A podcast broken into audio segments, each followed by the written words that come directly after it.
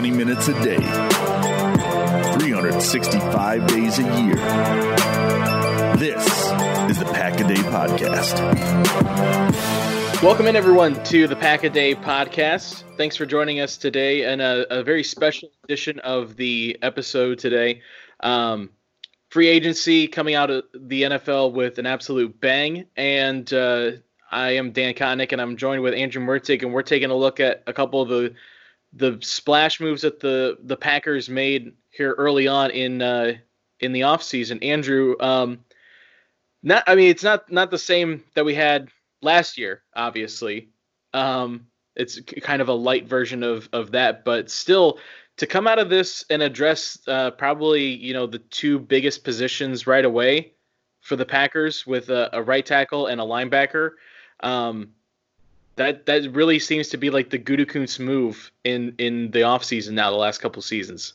Yeah, it's super interesting. Like you had to expect that this was going to be a pretty slow news day that the legal tampering period was going to open up and maybe you'd start to hear some whispers about players that that Green Bay was connected with. And then bang Goody goes out and he signs two players. And like you said probably the two biggest areas of need um, that he's already addressing with veterans. It's it's it's wild. This is this is not Ted Thompson world anymore. No, no. and honestly we needed this I, I needed this sports in my life uh, today. Uh, you and I were just talking about that a little bit. This this is a much needed um, kind of return to normalcy, at least for a minute. Um, you know, seeing Gutekunst go out here and, and do some football things. Uh, but the two guys that are going to be joining the Packers next season, um, we'll start with the one that I think probably flew under the radar, at least uh, leading up to the offseason, was at right tackle. They add Rick Wagner from the Detroit Lions, uh, a two-year, eleven million dollar deal. Um, you know, from what everyone was saying, like this is a deal. This is a deal that's going to be uh, a cost saver compared to what they were going to be possibly paying Bulaga, or at least what Bulaga is probably going to get out on the open market. Um, just at, at first glance with that, Andrew. Um, what's your take on, on Rick Wagner? I know he's you know he's a Wisconsin kid, so you know him. A lot of people are familiar with him. Um, you know, is is the is the cost worth the potential drop in talent? Well, it's it's funny that you mentioned that. I mean, I live in Wisconsin. I have been a Badger fan my whole life, and there seems to be this sort of I don't know angst between Packer fans who are Wisconsin fans and Packer fans who aren't and there's the it, it's like the Badger fans almost overdo the love of the the draft prospects, and the non-Badger fans absolutely hate any Badger being connected with the Packers. It's it's this really weird world, and like I try. I love the NFL draft. I love scouting, and I, I try to stay as as balanced as possible. Rick Wagner coming out, he he was known as Ricky Wagner when he was in college, so I don't know what happened to that. That that was a, a much more. He grew up, became name. a man, and became Rick. I'm just Rick now.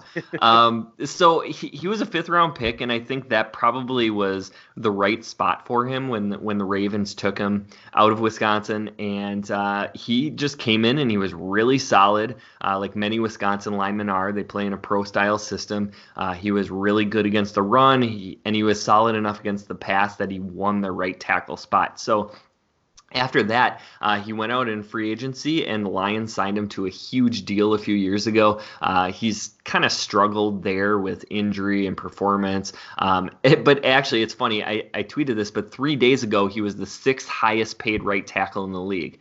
And the Packers then go out and sign him for what I think is a really good deal. Um, if you look at the reported numbers, uh, you mentioned this 11 million over two years. Um, but, you know, the base salary is 2.25 million each season.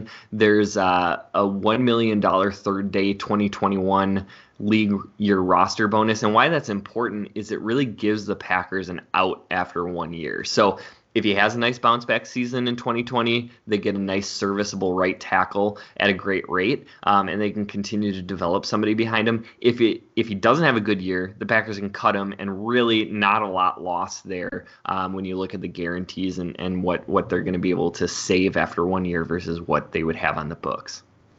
Yeah, it's all about finding the value in the margins there. And you know, with Rick Wagner, obviously he's not Brian Bulaga, but nobody is Brian Bulaga. You know, he's arguably one of the better right tackles in the NFL.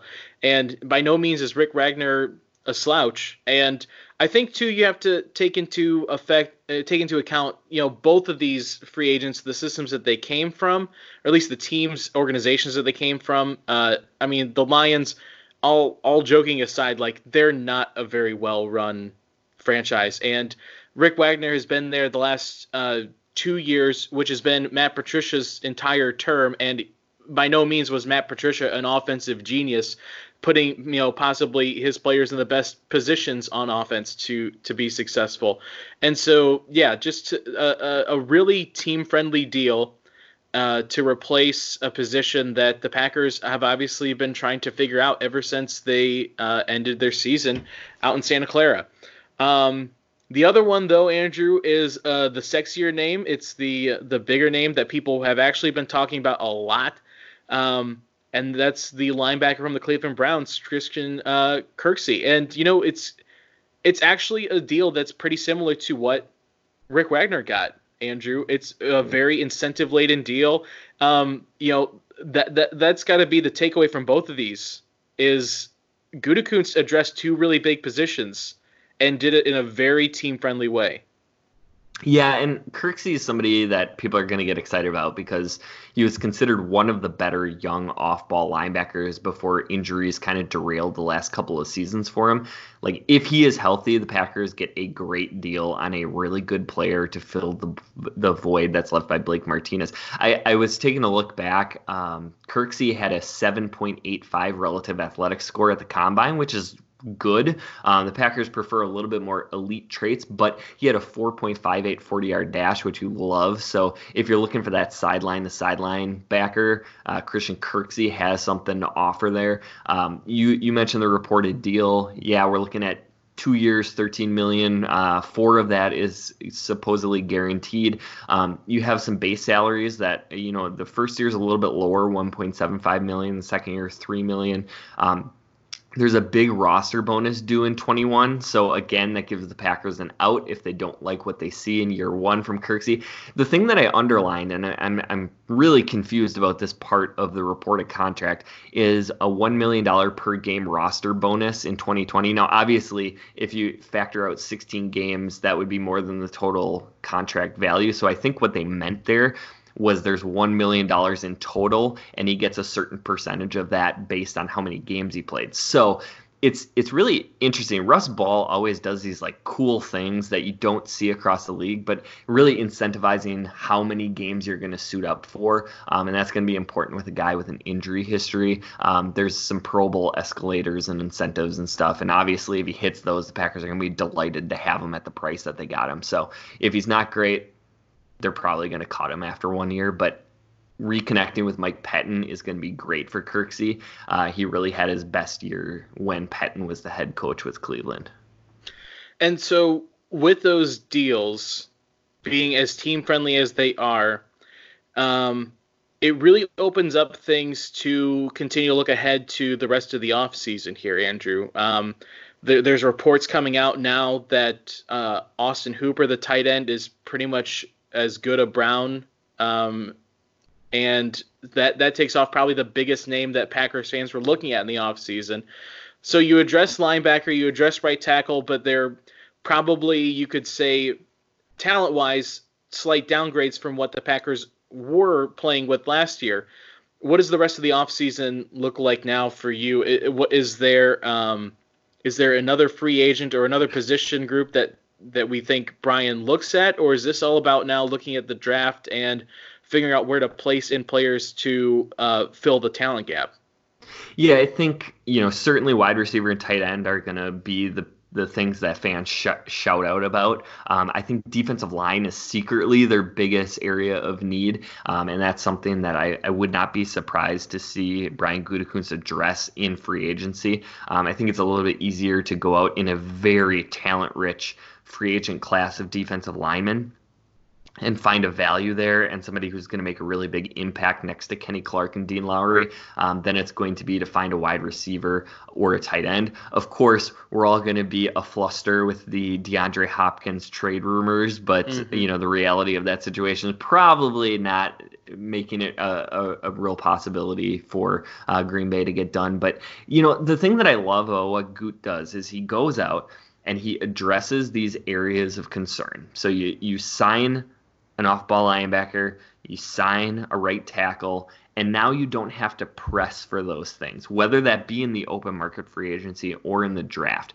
And so I you know, personally I think we're going to see another player added at each of these positions, but now you can certainly afford to get a developmental tackle prospect in the mid rounds of the draft rather than just forcing the issue early.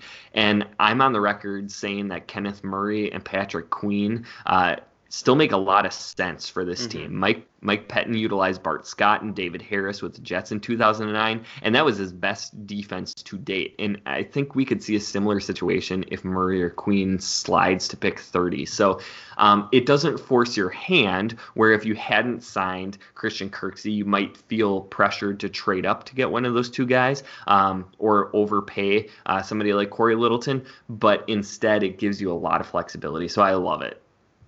Yeah, I mean, it really, like like I kind of said at the beginning, it does exactly what he did last year. It addressed very big needs for the Packers and uh, gave them the flexibility heading into the draft and the rest of the offseason to really do whatever they wanted. And even more so, you could say probably now than last year because these deals, uh, you know, aren't anything uh, record breaking or you know they're, not anything over the top. You still have a lot of flexibility from when it comes to cap and now the rest of the roster to really design and, and put the best people out there that you can and when it comes to the draft. Uh, like you said it, it opens up all the possibilities. So another another day when free agency tampering opens up and Brian Gutekunst comes out and just you know swings for the fences um, it's so uh, it's the kickoff to the rest of the offseason. It's going to be a lot more fun. Uh, we're going to have more here at the Pack a Day podcast the rest of the week, the rest of the, the following months as we head into the draft and the rest of the offseason. Um, you can follow us on Twitter at Pack a Day Podcast. Uh, I'm on there as well at DK All the Way. Andrew, where can people find you? They can find me at Andrew Mertig. Perfect. So, uh, guys, thanks for listening to our uh, special edition, uh, the Brian Gutekunst special here on the Pack a Day podcast. Uh, we'll be back tomorrow with more regular episodes, but until then, go pack, go. go, pack, go!